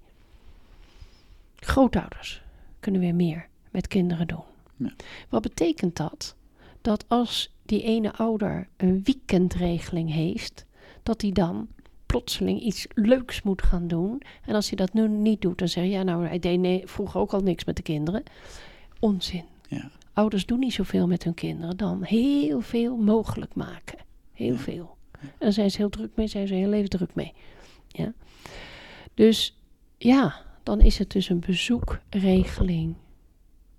En als je gaat naar dat je er moet zijn, als je kindje nodig heeft, ja, dat vind ik echt een veel betere iets. En dat betekent dat als dat kind tegen jou zegt, ik noem al hetzelfde voorbeeld, hè, van dat, dat hij dat potloodje niet kan vinden, dat afgekloven oude potloodje van papa. Daar ga je niet voor bellen. Zelfs als je een goede regeling hebt, ga je niet zeggen waar is dat potlood. Hm. Wat zeg je? Ja, maar het is wel oud potlood, hè? Zal ik een nieuw potlood voor je kopen? Een rode. Je vindt rood toch zo leuk? Wat moet dat kind zeggen? Nee? Wat moet hij zeggen? Dan weet jij het. Ja. Dat ze gewoon dus van de vader wil. Ja. Kan dat kind niet eerlijk vertellen. Nee, precies. Nee. Nee. Dus als die wel mag bellen, papa, waar is mijn potloodje? Ja, ben ik kwijt? Ja. Ja. Beschikbaar is als er een probleem is, dan is het heel fijn. Maar dat moet jij als ouders mogelijk maken. Ja. Ja. Ja, en dat is natuurlijk na scheiding is dat nog gecompliceerder. Ja, want je had toch al niet echt willen Ja. scheiden natuurlijk. En je begrijpt zelf ook niet helemaal. Nee. Dan zit je in een nieuwe relatie. Nou, Ja, vind je daar weer mee? ja. Ja. Als jij nou, eh, stel nou Martine, jij wordt benaderd, of misschien ben je ooit wel eens benaderd, maar stel nou, je wordt benaderd, ik weet niet wie, maar jij mag een, een folder schrijven Hm. voor alle mensen die net een kind hebben gekregen, zeg maar. Dus die krijgen ze op het moment dat bij het stadhuis, ik weet niet precies, je geeft je kind aan, of in het ziekenhuis, of gewoon de verloskundige neemt die mee, zeg maar. Ja. En jij mag daar drie, vier dingen Ja. inschrijven, zeg maar. Nou, eigenlijk heb ik, eh, wat jij nou zegt, heb ik gemogen. Kijk, nou ja, dat nou, is- niet bij de geboorte van een kind, maar überhaupt Ja. over opvoeden Ja, en behandeling. Heb ik gemogen. ja, Voor een organisatie. ja, Heb ik gedaan. oké, Ja. ja. Dus toen hebben ze heel lang geleden Martine Delfos ingehuurd om hun folders te maken. En die zijn ze niet gaan drukken. Ze zijn iemand anders gaan vragen daarna. Want wat jij schreef, dat beviel niet? Of dat was, eh, dat, Ja, dat, dat is wel wat je moet doen. Dat hebben ze me wel toegegeven. ja, Maar dat kan niet. nee. Ik kan, wat jij zegt, is het verkeerde begin bij het kind. Je hebt een ouderschapsplan, hè? Ja. Ik vind dat het ouderschapsplan gemaakt moet worden als je met elkaar gaat leven. En niet eens van plan bent kinderen te krijgen. Of voorlopig niet. Ja. En dat je het ieder jaar even bijzet. Iedereen denkt, nou, zo makkelijk is het nou ook weer niet. Nee, dat gaan we niet zo doen. Dus dat dat in jouw hele relatie, in jouw hele opvoeding, in jouw hele zijn zit. Waardoor je iedere keer al met elkaar kan zeggen... ja, ik ga dat toch veranderen in het ouderschapsplan wat we hebben. Want als we straks kinderen hebben, moeten we dat zo niet doen. Ja, dat weet ik nu. Ja. Dat weet ik nu. Niet wachten totdat je het aan het doen bent met dat kind. Want dan heb je er eigenlijk geen tijd meer voor. Nee, en Nee. dan heb je ook de houding niet meer. Nee. Nee. Dus zoals een relatie groeit, groeit je vaderschap en moederschap ook al je hele leven. Al ben je niet vader en moeder. Dan ben je het al voor je neefjes, nichtjes enzovoort. Ja. Dus het groeit je hele leven lang. En eh, ja, ik heb al een paar dingen genoemd, hè. Ja, 1, 1, 1, 1, 1, 1 is beschikbaar zijn voor je Ja. kind als die het nodig heeft. Ja. Uiteraard liefde, begrenzen, luisteren naar je kind. Ja, we luisteren helemaal niet naar onze kinderen. Hm. Nee, voor het grootste deel niet, hè. Vraag alle volwassenen, die hebben allemaal het gevoel dat er vroeger niet naar hun geluisterd is. Ja. Dus ja, makkelijk onderzoekje. ja. Ik geef altijd het voorbeeld: kinderen zijn zo lastig van ze schreeuwen. Ja. Dan staan ze naast je te schreeuwen. En dan zeg je: Je hoeft niet te schreeuwen, je staat naast me. En kinderen, als ze jong zijn, geven geen feedback. Doen ze niet. Ik denk dat ze in de wieg al ontdekken dat ouders hele lange tenen hebben. Kun je haast niks tegen zeggen. Hm. Dan zeg je, heb ik dat gezegd, heb ik niet gezegd. Hoppatee, zo gebeurd. Ja. Nou, ze staan naast je te schreeuwen. Ja? En jij zegt, je hoeft niet zo te schreeuwen, je staat naast me. Dan zegt dat kind niet, maar ik heb het al drie keer gevraagd. En je zit de hele tijd naar je mobieltje te kijken. Dat zegt dat kind niet. Want die weet, kan niet. Dus uitnodigen. Uitnodigen dat het kind het gevoel heeft dat hij kan zeggen wat hij wil. Wij schrikken van pubers omdat ze dan eindelijk eens beginnen te zeggen wat ze vinden. Hè? Ja. Een heel klein beetje maar. ja, heel ja, klein, ja, en dan ja. schrikken we ons al dood. Ja, Ja? Eerder. Ja. Eerder beginnen. Je verplaatsen in dat kind. Toen ik ging werken, had ik twee kinderen. Daar was ik gek op op die kinderen. En dat was ik tijdens mijn studietijd. Had ik wel tentamens en dat soort dingen. Maar daar, dat, daar had ik heel veel contact mee. Ik was altijd thuis. Zoveel als kan. En toen ging ik werken. Poeh, eerste dag na mijn werk kom ik thuis. En ik, ik, moet ik, ik, ik schrik van die kinderen. Die komen op me af. Ah, mama. En eh, ik zeg tegen hen: Sorry, je, moet heel even wachten. Eh, ik heb de hele dag gewerkt en ik kan er nou even niet tegen. Het, ik, ik, ik- het zal wel overgaan, maar ik weet niet wanneer. Dus je moet even, want de kans is groot dat ik misschien wel kattig zelfs tegen je ga doen. Nou, mijn kinderen hebben gewoon niet gereageerd. Met me rust gelaten. Eerste dag, tweede dag en na twee dagen was ik er overheen. mooi. Mijn kinderen jengelen dus ook niet. Hebben we andere problemen, maar Ja. niet veel. Hoor, niet Nee. veel. Nee. Nee. En die zijn door een vader opgevoed. Ja. Ja. Heeft hij goed gedaan. Ja. Je zei een uur, niet dat ik dat erg vind. Nee, nee, nee, nee, nee. Ja, ik zit, ik zit, eh, er komt ook zitten naar je te luisteren, Martine. Dus ik zie die folder al helemaal voor me, zeg maar. Dat die, maar het is mooi wat je zegt. Ehm, ik denk dat dat ook is wat, wat veel mensen wel herkennen. Van dat, om daar al ruim van tevoren, of eigenlijk al gelijk op het moment dat je gaat samenwonen of zo, dat je denkt, oké, om dat mee te nemen. Ja, dat, eh, dat is een prachtig idee. Ja. Dat is ook niet gedaan.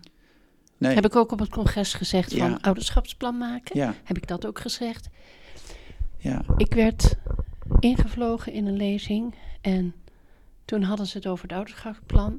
Ik kom binnen en de dagvoorzitter, ik moet mijn lezing gaan geven, die zegt, eh, Martine, hij kent mij. Martine, eh, wij beginnen, eh, ik begin bij iedereen met een lezing en je kent me eh, met een vraag. Dat is dan een prikkelende vraag. En ehm, hij zegt, wat vind je van het ouderschapsplan? En ik zeg, fantastisch idee. Maar zo jammer dat je dat net doet op het moment dat je niet goed bij je hoofd bent. Ja. Bij de scheiding. ja, ja. Slechtste moment. Ja. Ja. Dat is wat ik vind. Ja, ja. Ja, veel eerder. Ehm, nou, ik heb nog, ja, we hebben het al over een hoop, hoop dingen gehad. Ehm, maar ik heb nogal wel. Als je- prangende vraag. Nou, in plaats van, van, van wat wij. Heel veel van de dingen hebben we nu gezegd. Maar als je nu specifiek in deze tijd kijkt. Met, eh, Oh, internet. Ja, oké. dit is dus wat. Nou ja, mijn vraag is- Wat, wat, ja, wat, wat, waar moeten we ons als ouders op focussen? Of, of, of wat, waar staan we voor, zeg maar? Wat is de grootste uitdaging in ons ouderschap? En jij zegt internet. Internet. En, en hoe zie je dat? Of hoe- wat, Hoe zie ik dat? Dat is ja, waarom waarom goed. zeg je dit gelijk? Omdat de, je hebt het over opvoeden. Je wil dat ik Ja. praat over opvoeden. Ja, Dat ja. kan niet meer. Nee. We hebben een tsunami van de hele wereld in ons huis. Ja. Ja. En ik zeg, ik, zeg ik, ik, ik ben lector virtuele ontwikkeling van de jeugd geweest. Maar daarvoor, ik ben al, heb al werk dan met computers in de luxe tijd. Dat je nog geen internet had. Deed ik al therapie met kinderen met computers. Werkt Ja. als een trein. Vooral explosieve agressie. Eh, dat moet beheerst worden en dat doen we gewoon niet. Hm. Internet is het grote probleem. Ja. Ja. Eh, dat moet begrensd worden. Dat kan je niet in je eentje. En in 2006 ja, heb ik het begrip groepsouderschap bedacht. Hm. We kunnen niet meer in ons eentje of met z'n tweetjes de opvoeding doen. Dat gaat niet meer. Dat gaat niet meer. We moeten een deel van onze opvoeding samen doen met anderen. Nee, bij de ouders van Marijke is het ook zo. Geen mobieltje en we eten aan tafel.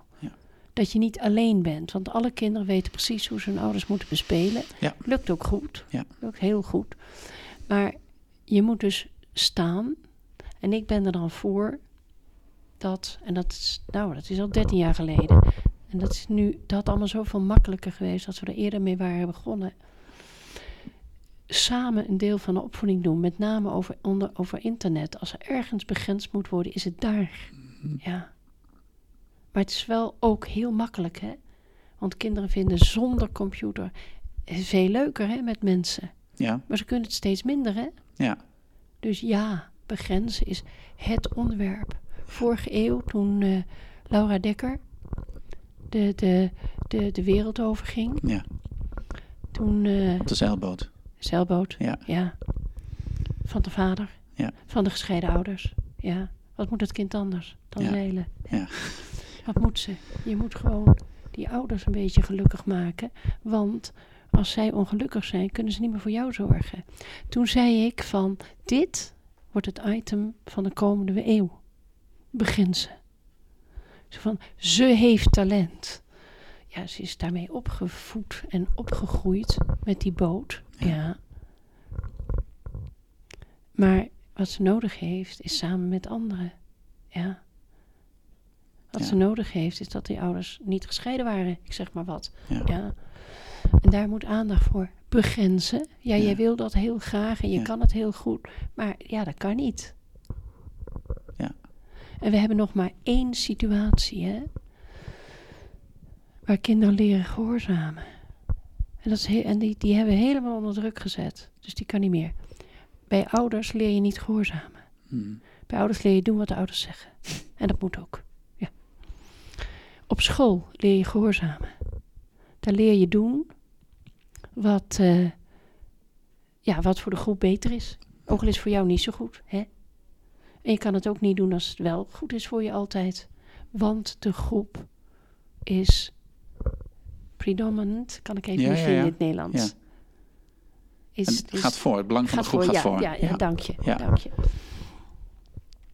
En daar leer je dat dus. En daar leren we ook niet meer, want dan zijn we alles weer individueel aan het maken. En allemaal, al die kinderen achter een computertje. Dus waar wil je dat je die kinderen begrenzen? Ze leren het echt helemaal niet meer. En het is dramatisch, want ze, ze voelen zich er heel ellendig onder. Ja.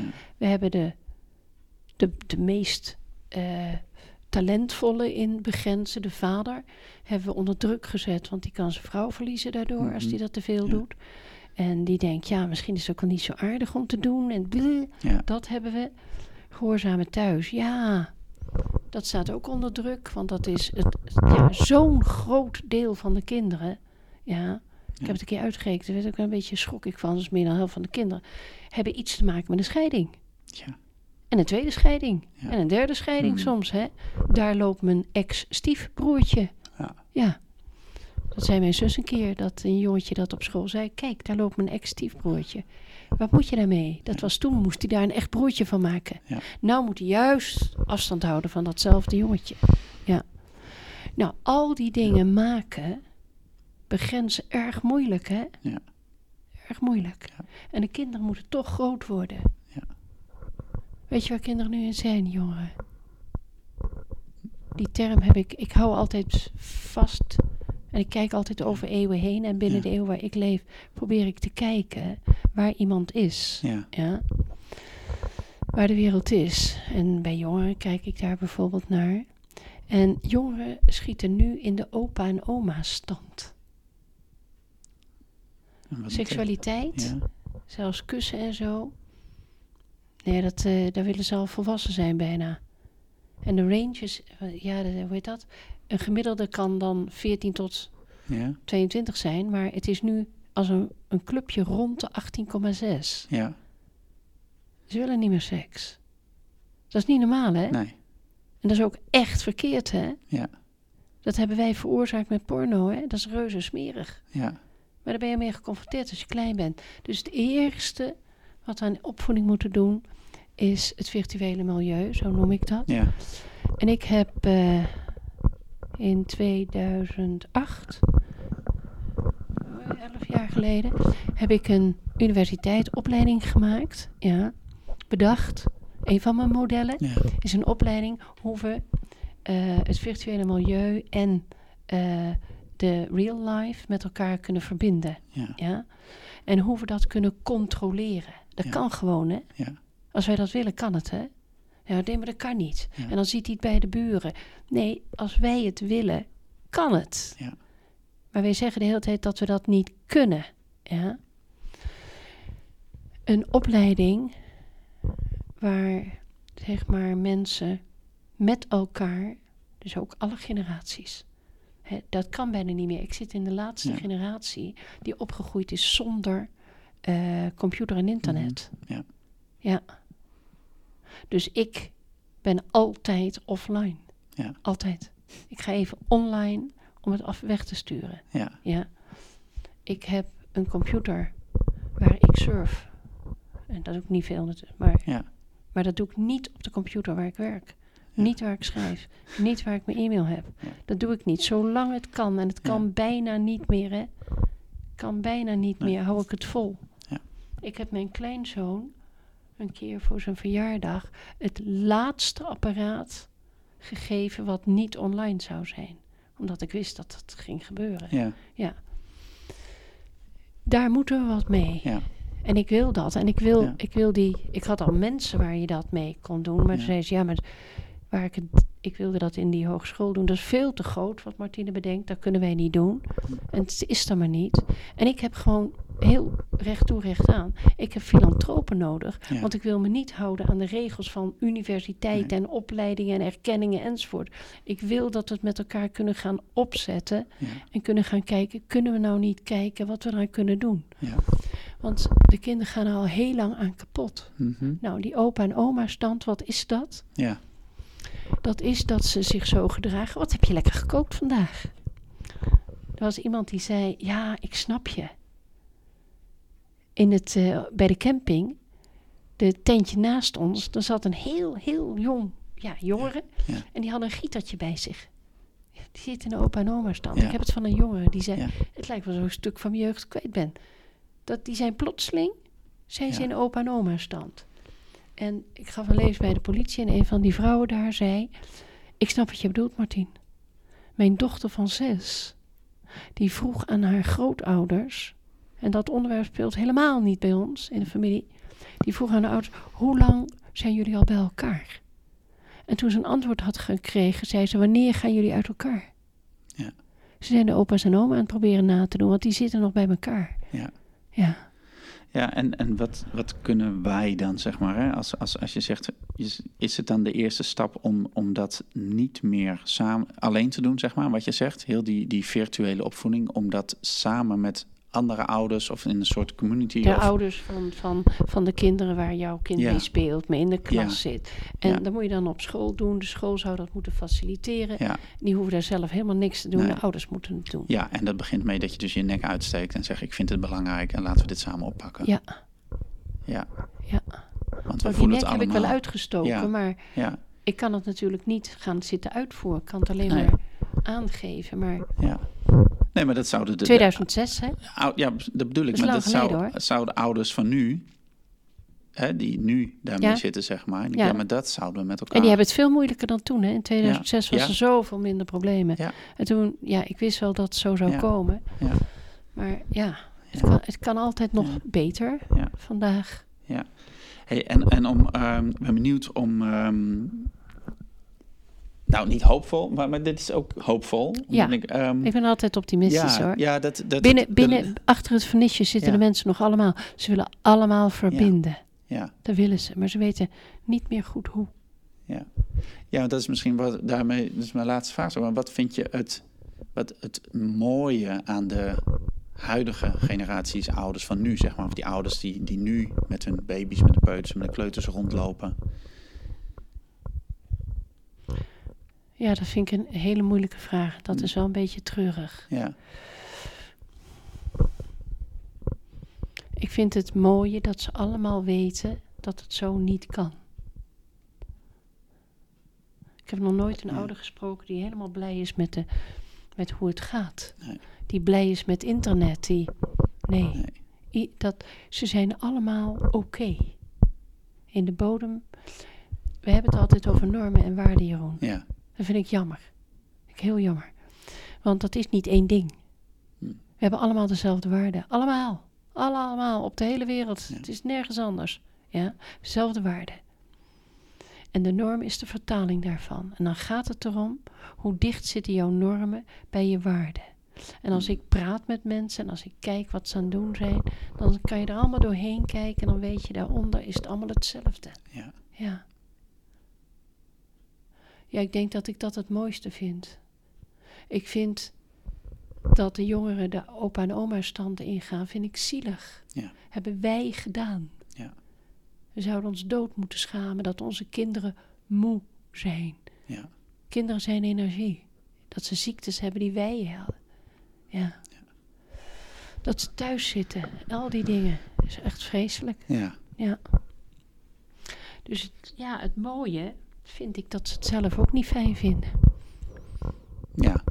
En van daaruit kan er een beweging ontstaan. Ik hoop het. Ik hoop het met je. We gaan het zien. Dankjewel Martina voor dit eh, interview. Ehm, ehm, ja, als je veel meer wil lezen, uh, ga gerust naar de website van Martine. Dat is www.mdelfos.nl. Ik zal op mijn website ook de linkjes zetten naar dingen die uh, Martine genoemd heeft. En um, als je nu luistert, uh, bedankt voor het luisteren. En deze aflevering vind je terug op de website. Dat is www.praktijkvader.nl slash podcast. Maar ook in je uh, favoriete podcast-app, zoals Spotify, Apple Podcast of Stitcher. Um, op de website vind je niet alleen dit interview terug, maar ook alle andere meer dan 50 interviews. En nog veel meer informatie over vaderschap. En ik wens jou als luisteraar nu een fijne dag nog, fijne avond. En tot de volgende podcast. Heb het goed. Voordat je gaat, wil ik je graag wijzen op twee belangrijke dingen. Het eerste is het Praktijkvader Podcast Werkboek. Dit fijne mini-werkboek gaat je helpen om alle inspiratie uit de interviews een beetje te onthouden en ook om te zetten in concrete stappen naar de vader die je wilt zijn. Aan de hand van vijf eenvoudige, maar belangrijke vragen haal jij de essentie uit elke aflevering en vertaal je die naar acties die het verschil gaan maken in het leven met je kinderen, je partner, je werk en alles wat er nog meer speelt. Je kunt deze handige en printbare PDF eenvoudig downloaden op www.praktijkvader.nl slash podcast en zo kun je meteen aan de slag met de belangrijkste inzichten uit deze aflevering. Veel succes en veel plezier ermee. Nou, wat ook goed om te weten is dat je vanaf nu ook supporter kunt worden van de Praktijkvader podcast. Want de Praktijkvader podcast is 100% gratis, 100% advertentievrij en dat blijft ook zo. Maar dat betekent niet dat het niks kost om die interviews af te nemen, te bewerken en online te delen. En om investeringen in apparatuur, software, hosting, reiskosten, andere dingen te dekken, zijn bijdragen van luisteraars meer dan welkom. Nou, als jij de Praktijkvader podcast waardeert, kun je nu eenvoudig, eenmalig een donatie doen. En je laat op die manier je waardering blijken voor de inspiratie die je via de podcast krijgt. En je levert een bijdrage aan een uniek platform met waardevolle gesprekken over betrokken, authentiek en buiten de kaders vaderschap. Je helpt mij om de kwaliteit van de podcast te verhogen en de inspirerende interviews te verspreiden naar nog meer vaders. Nou, op www.praktijkvader.nl slash podcast kun je eenvoudig je donatie van 10, 25, 50 euro doen. Of je bepaalt natuurlijk gewoon zelf de hoogte van je donatie, want dat kan natuurlijk ook. Nou, alvast ontzettend bedankt en heb het goed. En ik zie je, ik hoor je bij de volgende podcast. Oké, doeg!